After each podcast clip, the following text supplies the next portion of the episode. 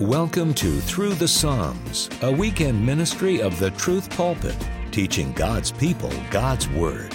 Over time, we'll study all 150 Psalms with Pastor Don Green from Truth Community Church in Cincinnati, Ohio.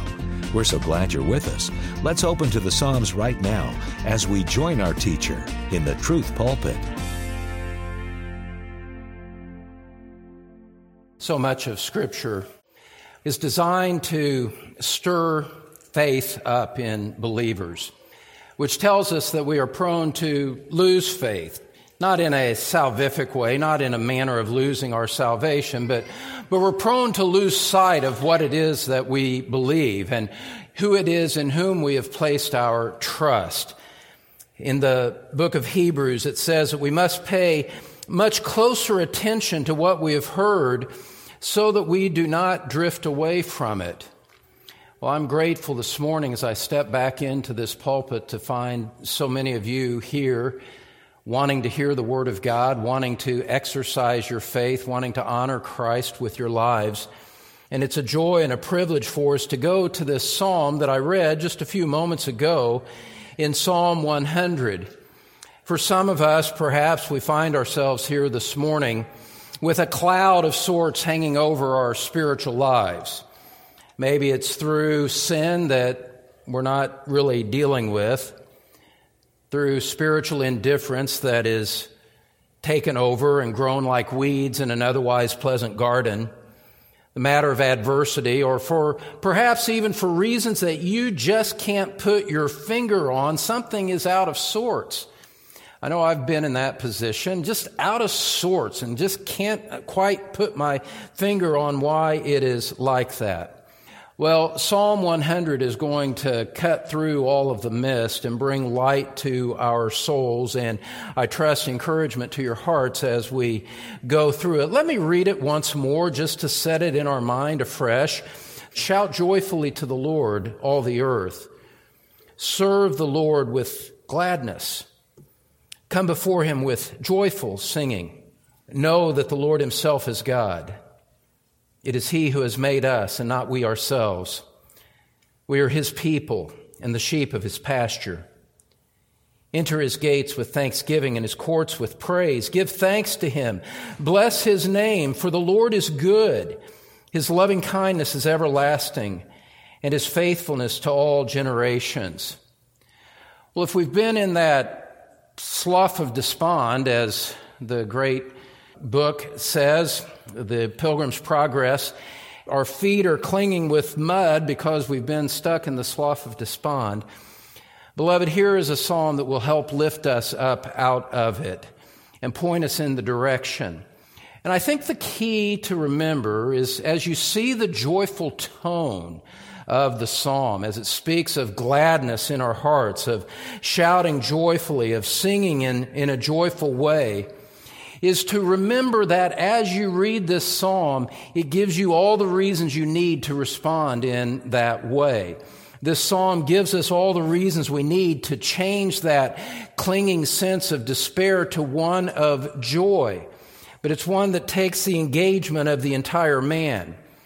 You'll remember from Matthew 22 that Jesus said that the greatest commandment of them all was to love the Lord your God with all of your heart, with all of your soul, with all of your strength, and with all of your mind.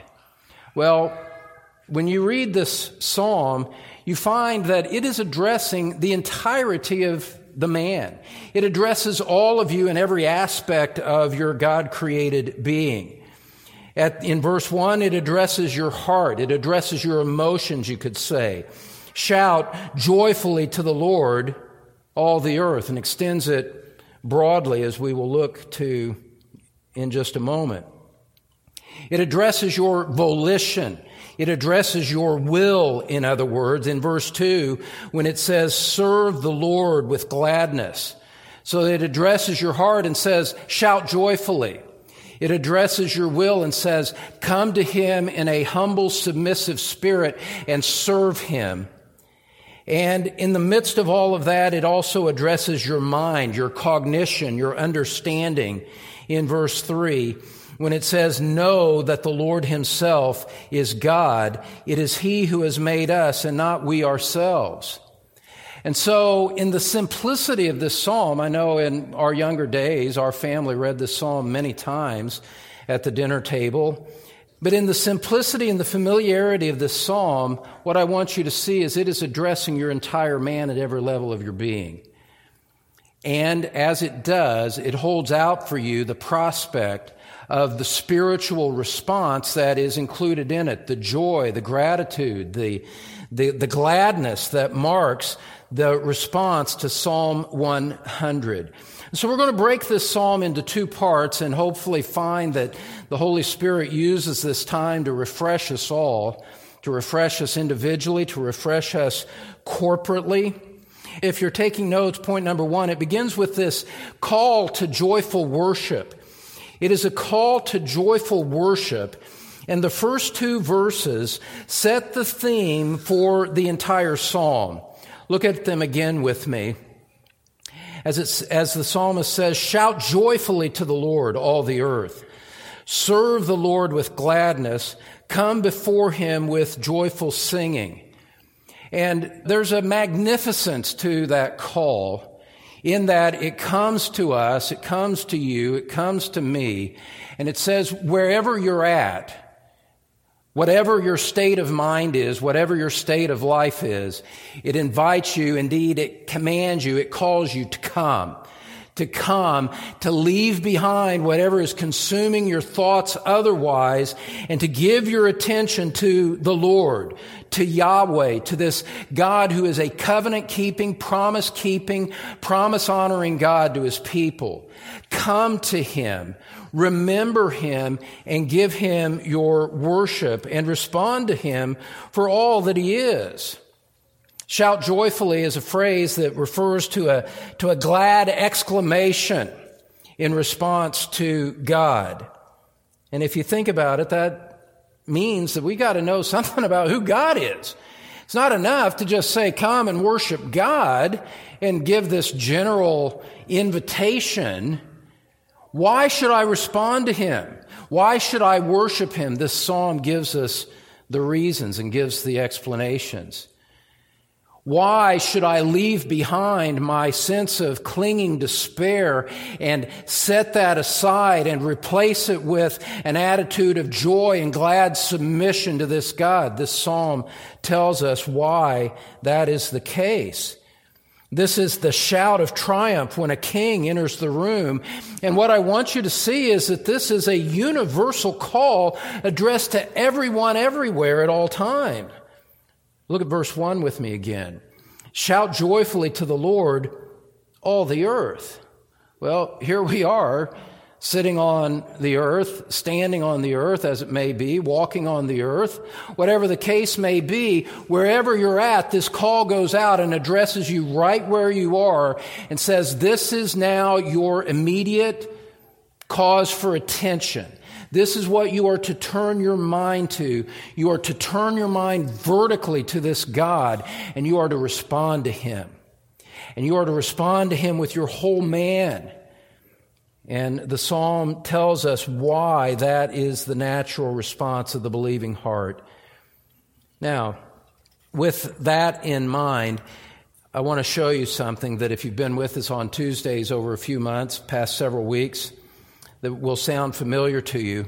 Psalm 100 is coming as a climax to a series of other Psalms, Psalms 93 through 99, Psalms that are known as theocratic Psalms. That's a heavy duty word simply saying, simply meaning that these Psalms are celebrating God as King. God as the one who rules.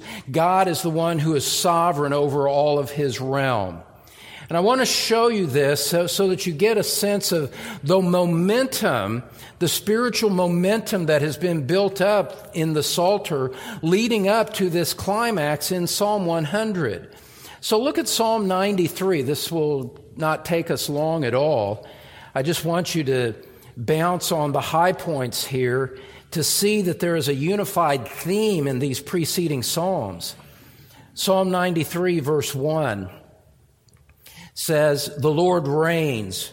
He is clothed with majesty. The Lord has clothed and girded himself with strength. Indeed, the world is firmly established. It will not be moved. Your throne is established from of old. You are from everlasting. God is an eternal king. He reigns over all of his creation. And these series of theocratic psalms open on that lofty note. If you'll go to Psalm 96 in verse 10, you'll see again this phrase, the Lord reigns. And again, you see that it is a call that goes out to all nations. Verse 10 of Psalm 96 Say among the nations, the Lord reigns. Indeed, the world is firmly established. It will not be moved. He will judge the peoples with equity. And so these Psalms are laying out before us a universality of God's reign and says God reigns over it all. This isn't simply material that is limited to the nation of Israel in the Old Testament, like you might expect. This is asserting the supremacy of God over everything that you can see, hear, feel, or touch. And that is an impressive realm.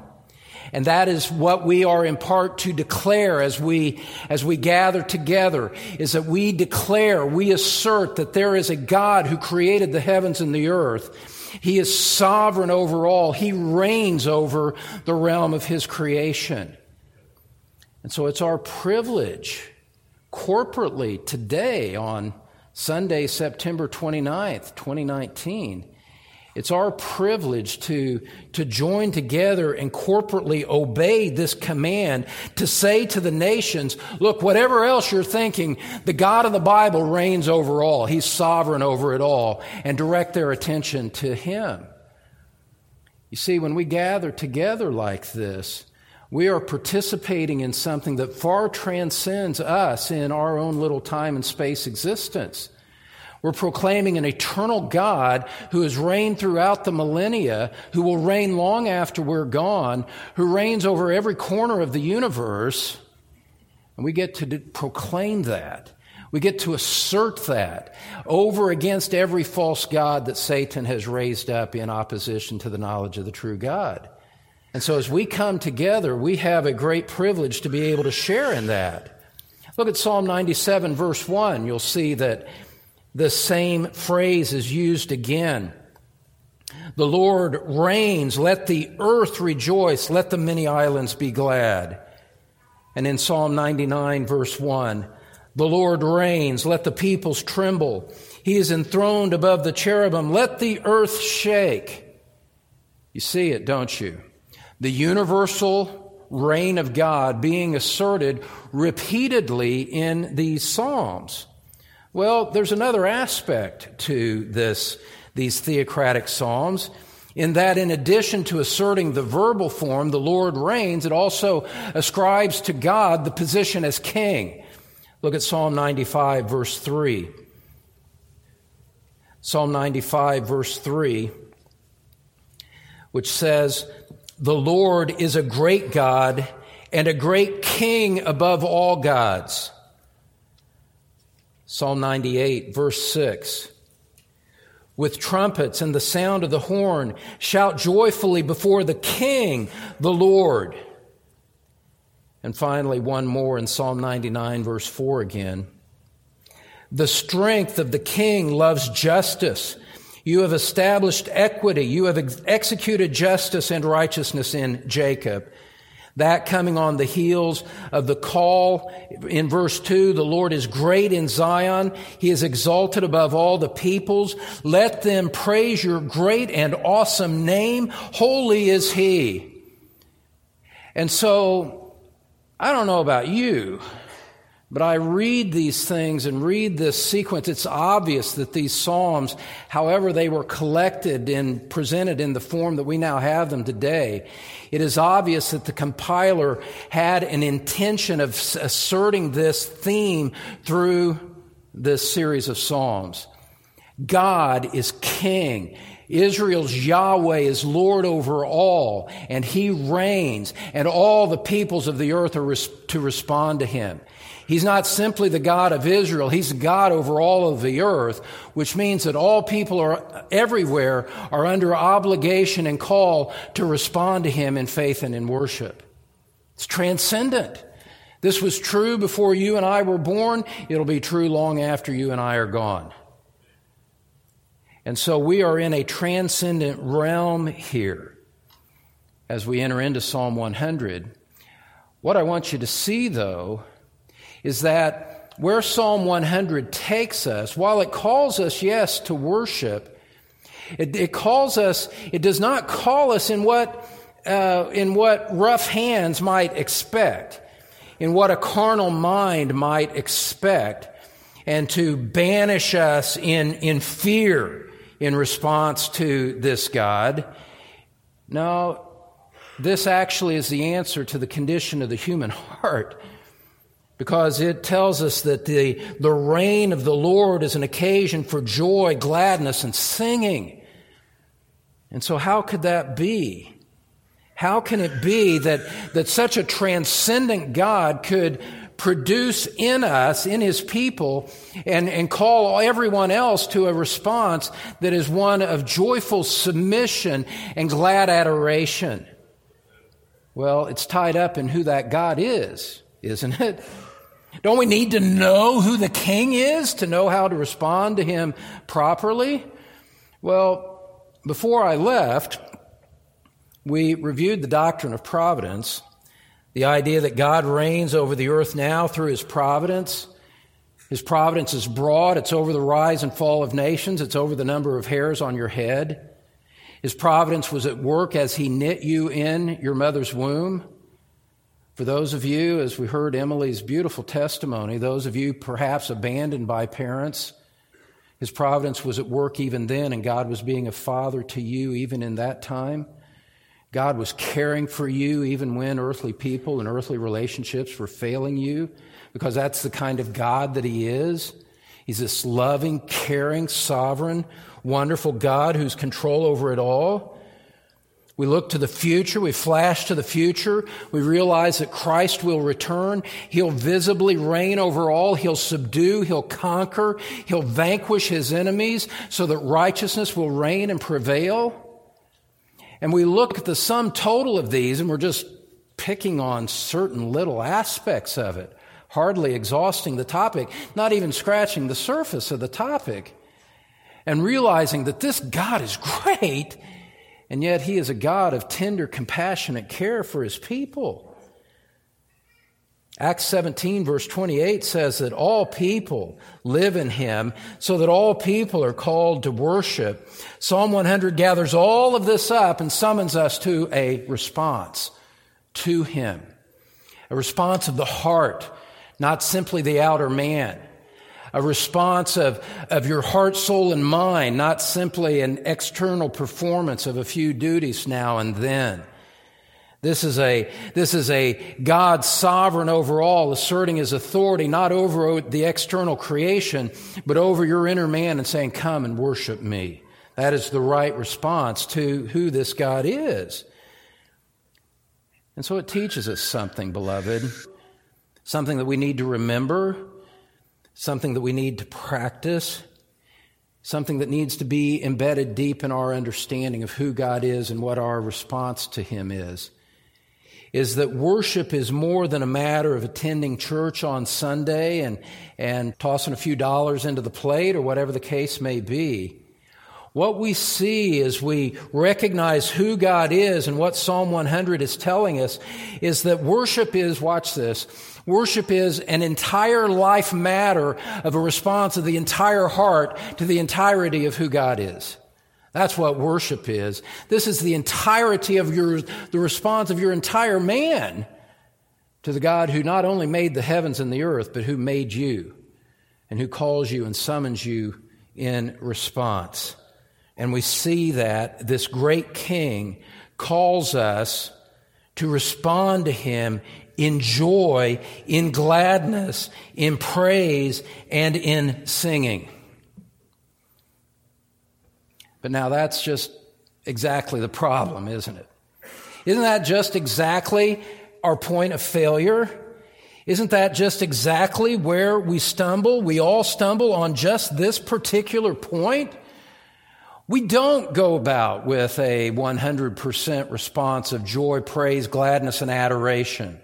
We are prone to doubt. We are prone to unbelief. We are prone to forget.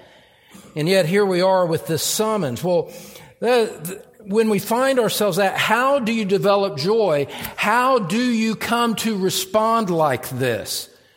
When the strength is ebbing out of your heart.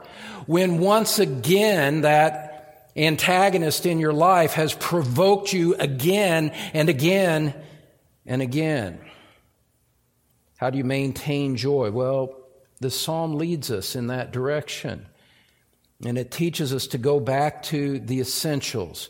And, beloved, what I want you to see is as we make this transition to point number two here the reasons for joyful worship.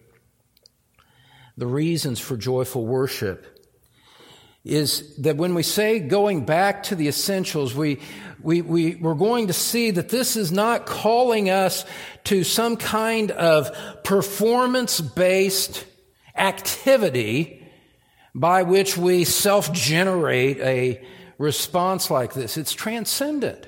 Of course it's transcendent. Of course it's beyond us because it's calling us to the God who reigns over all. We've seen that. And so we come, as we come to this second part of the psalm, we come with a, a sense of expectation that the grounds, the reasons for joyful worship must somehow transcend who I am and what my circumstances are.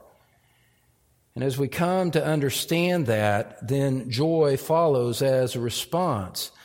What are these essentials that are addressed to our mind? Well, first of all, stating it real simply here, the Lord is God. The Lord is God. Our praise and worship is a response to who God is. A fundamental knowledge of God is the basis for joy. Look at verse 3 with me when it says, know these things, know this, know that, here's the content of what you are to know. And when it says to know these things, beloved, what it is saying is, is that you are to exercise the faculties of your mind to the best of your capabilities to understand what is about to follow in this clause that is to come. You are to know this. You are to meditate on it. You are to consider it, to think about it, to rehearse it in your mind again and again and again until it becomes a settled bedrock of everything that you are. What is that knowledge? Verse 3 Know that the Lord Himself is God, that it is He who has made us and not we ourselves. We are His people and the sheep of His pasture. What are the reasons for joyful worship? How do you move in that direction? Beloved, it's so simple. This is within the attainment of the youngest child. It is within the responsibility of the oldest, most mature saint to go back to this and to call truth to mind. As I've said many times, to preach to yourself to speak to yourself and to not let your emotions take over and speak to you and drive you into doubt, fear, and anxiety. But you speak to your heart. You tell yourself truth. You tell yourself matters of fundamental simplicity and yet transcendent importance. You call truth to your mind. And you remind yourself that the God of the Bible is the God who reigns. He is the only true God. He is the creator of the universe. Look at it there in verse 3. As it speaks to all the earth, says, Know that the Lord Himself is God. It is He who has made us and not we ourselves. Part of joy is getting your thinking ordered rightly, recognizing who is sovereign and who you are. Who is the creator and who is the creature? Who is holy and who is sinful? Who is omniscient and who is of limited understanding? You place yourself, you order yourself in your mental thinking and understanding. You order yourself rightly in response to this God. God, you made me. God, you own me. God, you are sovereign over all. I am your creature. I am your servant. I am under you. This is where it starts. And there is a, there is a sense of submission that's included to that. That says, Lord, you're, you're sovereign over the details of my life. In some way, Lord, I have precisely the life that you have given to me. I accept that. I submit to that, even though it's difficult, even though it's not what I chose, even though it's not what I planned. As I stand before you today on Sunday morning, oh God, I recognize that you have made me, you have made my life what it is in one way or another through your majestic providence. And therefore, I know that, I understand that, and God, I submit to it. I accept it and then you build from there. You see, joy starts by seeing where you fit in fundamental relationship to this God. And beloved, let me ask you, let me remind you of that which I know that almost all of you believe and embrace in your heart. Let me remind you of that which you already believe. Don't you believe in a God who is in providential control of everything in the universe? You believe that, don't you? You believe that God is sovereign over all, right? Don't you believe also that as part of his providence, it is the nature of God to sustain his people in all their ways? Did not Paul say, I can do all things through Christ who strengthens me? Does Scripture not say, Be anxious for nothing, but in everything by prayer and supplication let your requests be made known to God, and the peace of God, which transcends all understanding, will guard your hearts and your minds in Christ Jesus? Isn't that the God that you believe in? Isn't that what you know to be true, even though in your weaker moments it's clouded over, as we've discussed? Well, beloved, joy starts by coming back to that and preaching known truth to your heart, saying, I know this to be true. Whatever else, I will set my feet on this foundation. This is where I will make my stand. This is that from which I will not be moved. And as a Christian, beloved, what a privilege we have to recognize that we have a twofold claim on the way that God is our God. God is our God by right of creation. He made us physically. He is also our God by right of redemption. Christ loved us at the cross as Ian Murray has said, the cross is the pulpit of God's love. It is the place where God's love is most magnificently propounded by Him Himself as Christ takes on the sins of His people, standing in their place, standing in your place, standing in my place, taking our sins, taking the punishment that we might be forgiven and that his righteousness and reconciliation with God shared with us as a gift. You know what that means? God is your God by right of creation. He made you physically. God is also your God by right of redemption. He, he made you, as it were, spiritually. He caused you to be born again. He, by the power of His Holy Spirit, drew you to Christ to make you His own. Drew you to Christ to adopt you into His family. Drew you to Christ in order to forgive all of your sins and to reconcile you fully with a holy God. See, beloved, in the midst of all of the cacophonous noise of life, we have to push it out of our ears and come back to these fundamental realities that are the substance of everything that we believe and know to be true certified to us by the witness of the Holy Spirit, guaranteed to us by the utter infallibility and the inerrancy of God's holy word. These things are true. These things are unchanging. Jesus said, I will never leave you, nor will I ever, ever forsake you. Triple negative in the Greek in Hebrews 13. That's who your God is. That's what you are to know. That's what you are to remember. You know what I find encouraging about that, among many other things? One of the things that I find encouraging about what we were just saying is this you can understand that. You can believe that. You can know that. This does not require a seminary degree to know.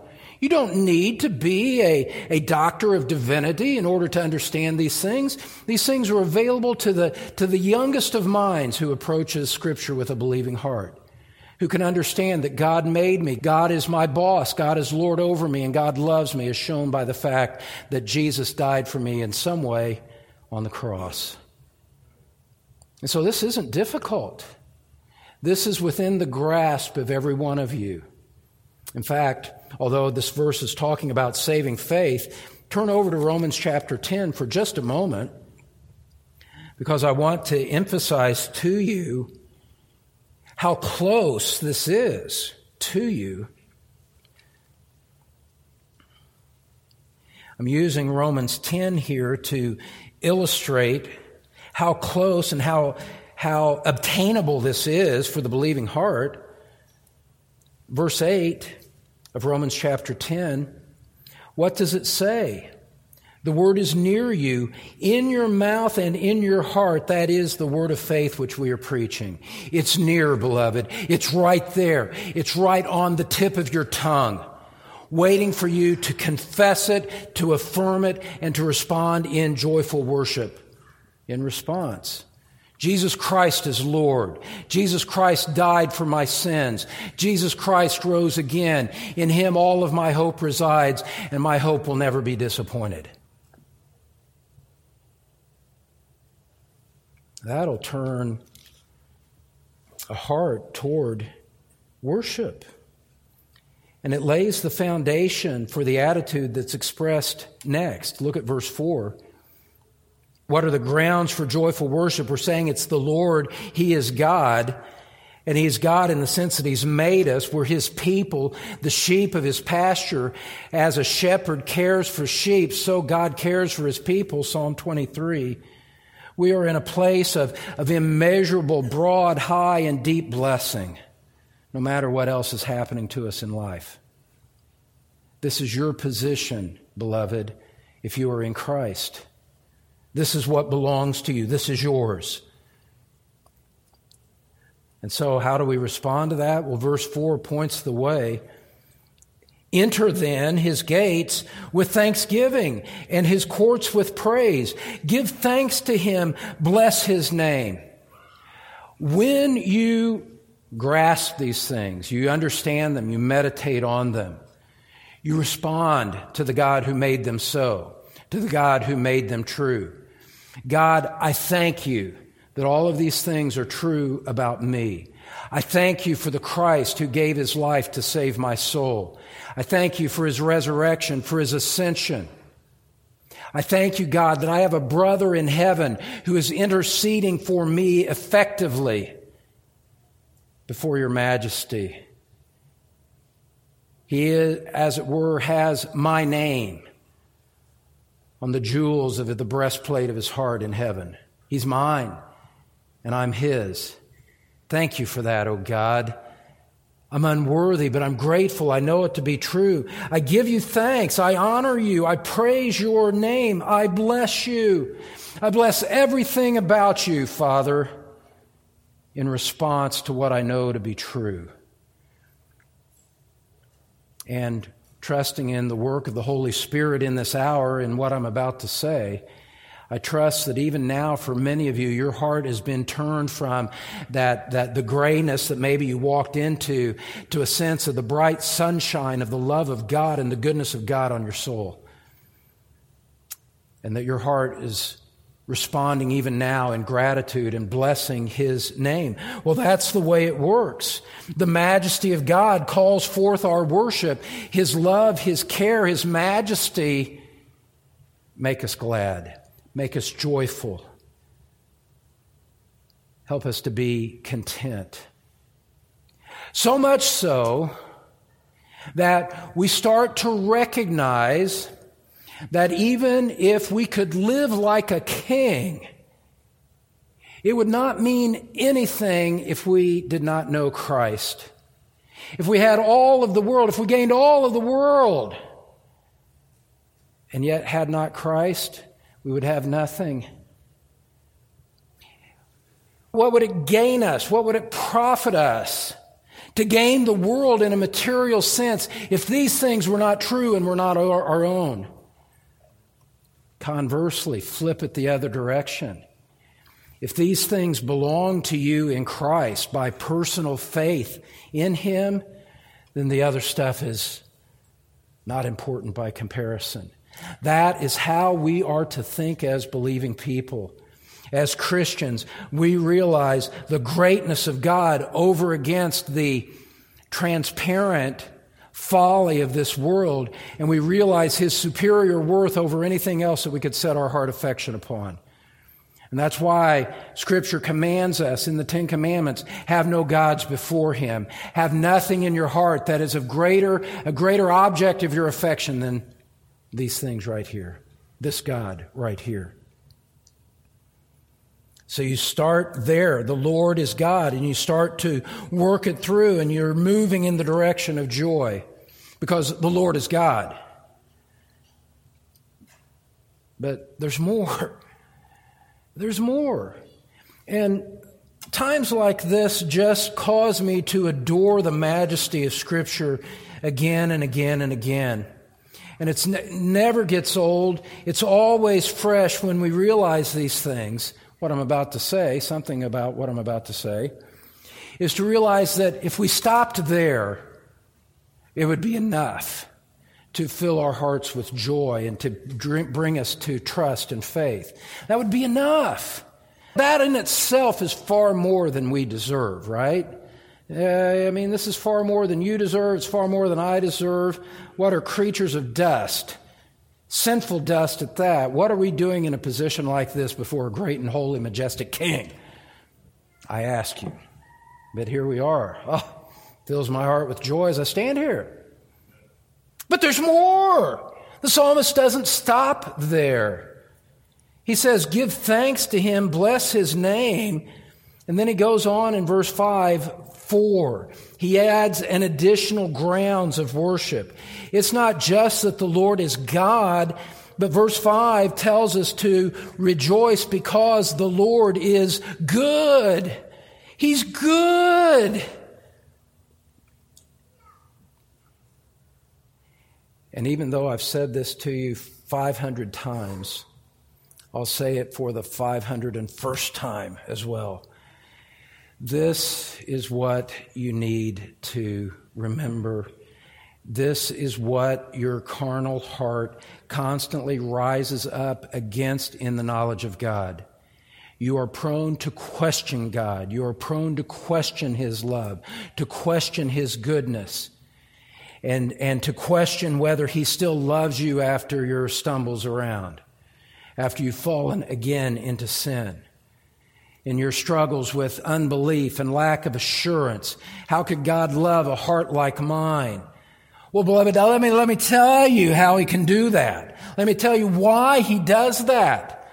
The love of God for you was never premised on anything in you. It was never premised on you attaining a certain level of obedience because you sinned and fell short of His glory. That can't be it. It can't be about your performance. It can't be about your, your efforts at being good. It can't be about going through religious motions because God doesn't need those. God's love for you is not premised in the fact that you are good because you're not. There's no one good, none righteous, not even one. It's not about that at all.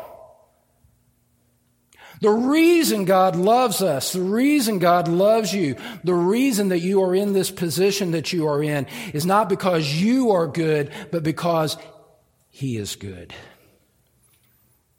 He is good. Look at it there with me in verse 5. For the Lord is good his loving kindness or his loyal love, his, his commitment to keep his promises is everlasting and his faithfulness is to all generations. And so this word for here at the beginning of verse 5, for the Lord is good, because the Lord is good. It gives us the reason to shout for joy, to serve with gladness, to be grateful, and to give praise to God. It is so simple, but it is so profound, beloved. Why do we worship the God and Father of our Lord Jesus Christ?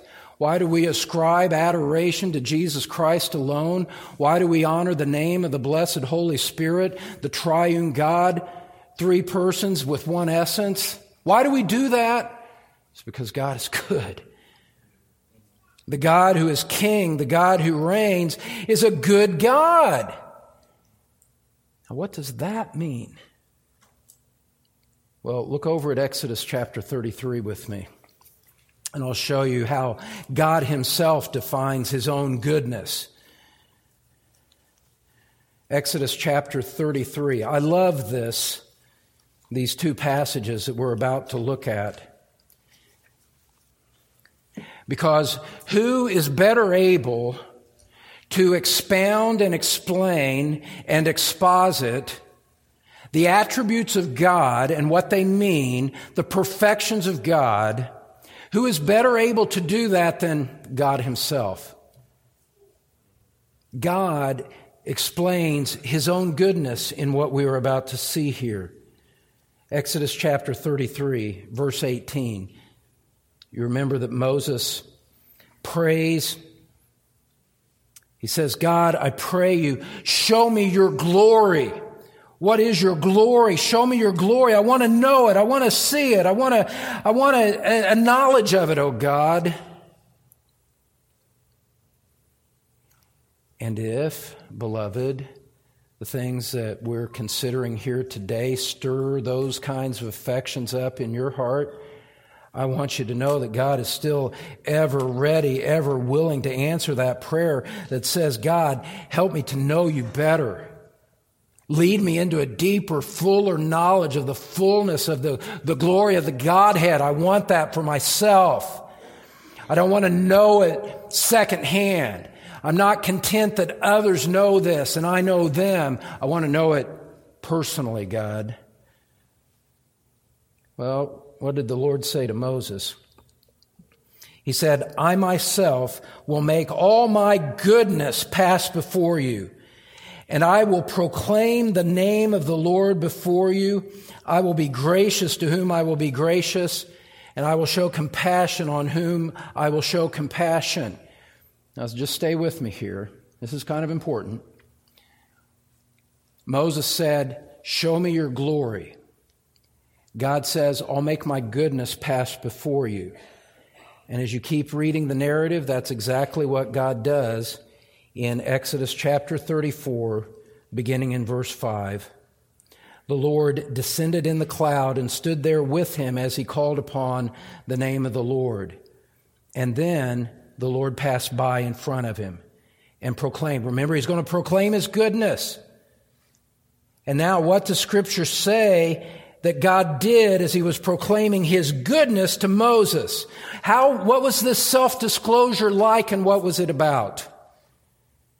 Ah, oh, from the mouth of God himself, the Lord, the Lord God, compassionate and gracious, slow to anger, and abounding in loving kindness and truth who keeps loving kindness for thousands, who forgives iniquity, transgression, and sin, yet he will by no means leave the guilty unpunished.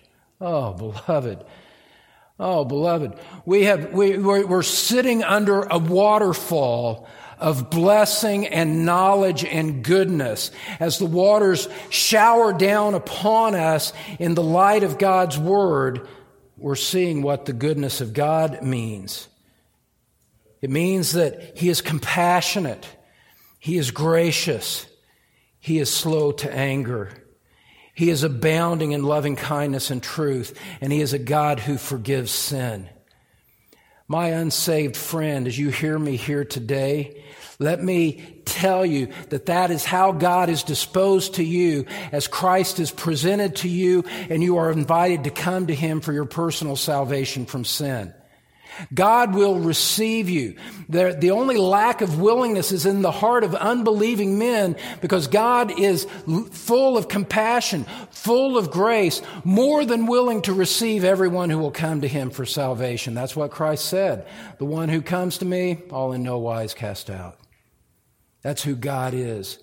The vilest offender who truly believes that moment from Jesus a pardon receives. Beloved, that can be you today if you don't know Christ. And you have the assurance from God Himself that He looks on you even in your sin with compassion. He looks on you in a spirit that is willing to forgive, gracious, slow to anger. You have not exhausted the grace of God.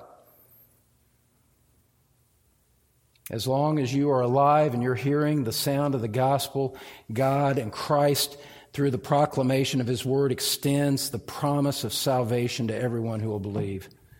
That's good, isn't it? Isn't that gracious? Isn't that great?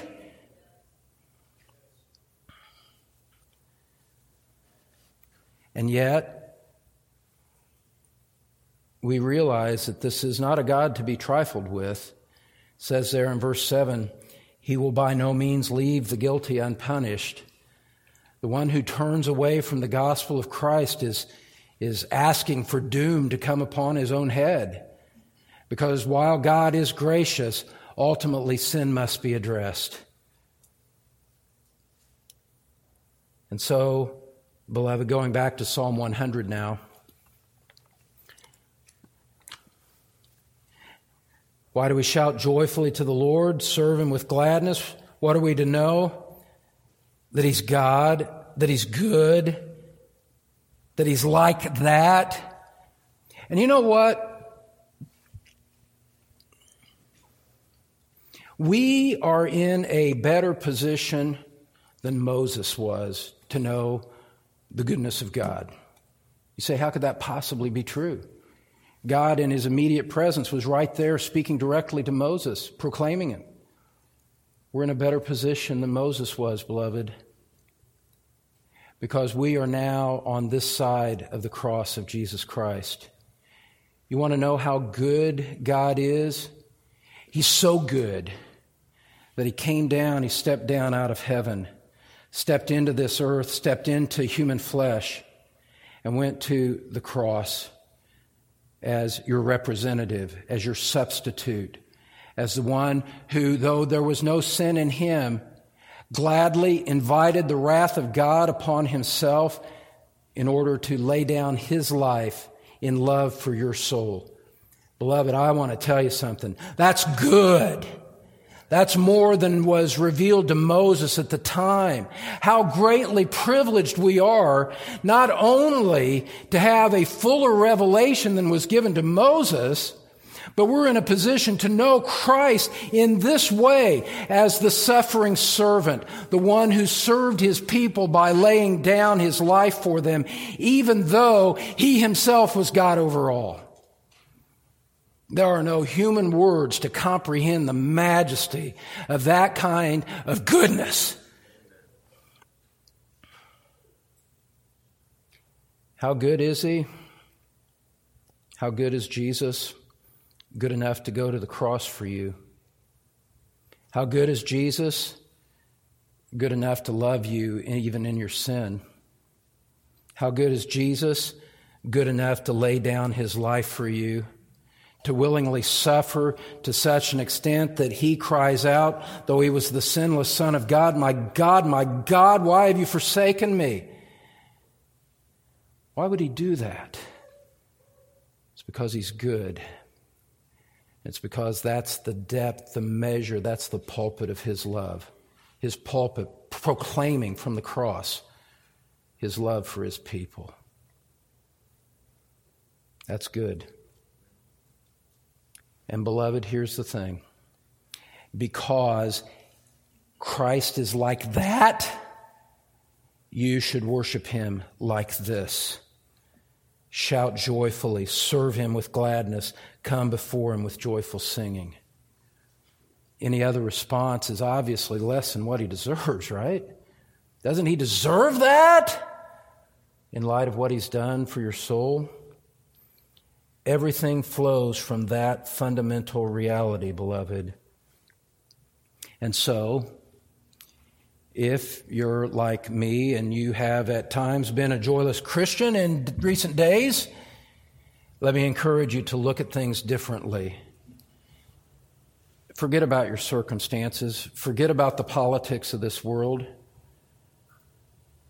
Forget about life and health and relationships. Forget all of it and lift your eyes solely up to heaven where this Christ is. And even more, this Christ who has come to us in the Holy Spirit now indwells us with his personal presence. You have to look at your circumstances differently. Life is difficult, but God is great. God is God. God is good. And you have the life that He has given to you. And Christ has given, not only has Christ given you the life, as troubled as it may be, that you now have, He's given you something even better, hasn't He? What has He given you beyond the life that you have? What has He given that matters even more? I ask you. He's given Himself. And that was all part of the eternal plan of a good God. Behind you, around you, above you, below you is the sovereign wisdom and goodness of God. And so, beloved, I ask you, I call you, I invite you to put your circumstances aside. Put earthly considerations aside. Set them aside and look to the eternal and look to the absolute. Look to the eternal King. Look to unparalleled goodness. And then, in a joyful, quiet, submissive heart, give him all of your worship and all of your praise, for that is what this great King is worthy of. Let's pray together.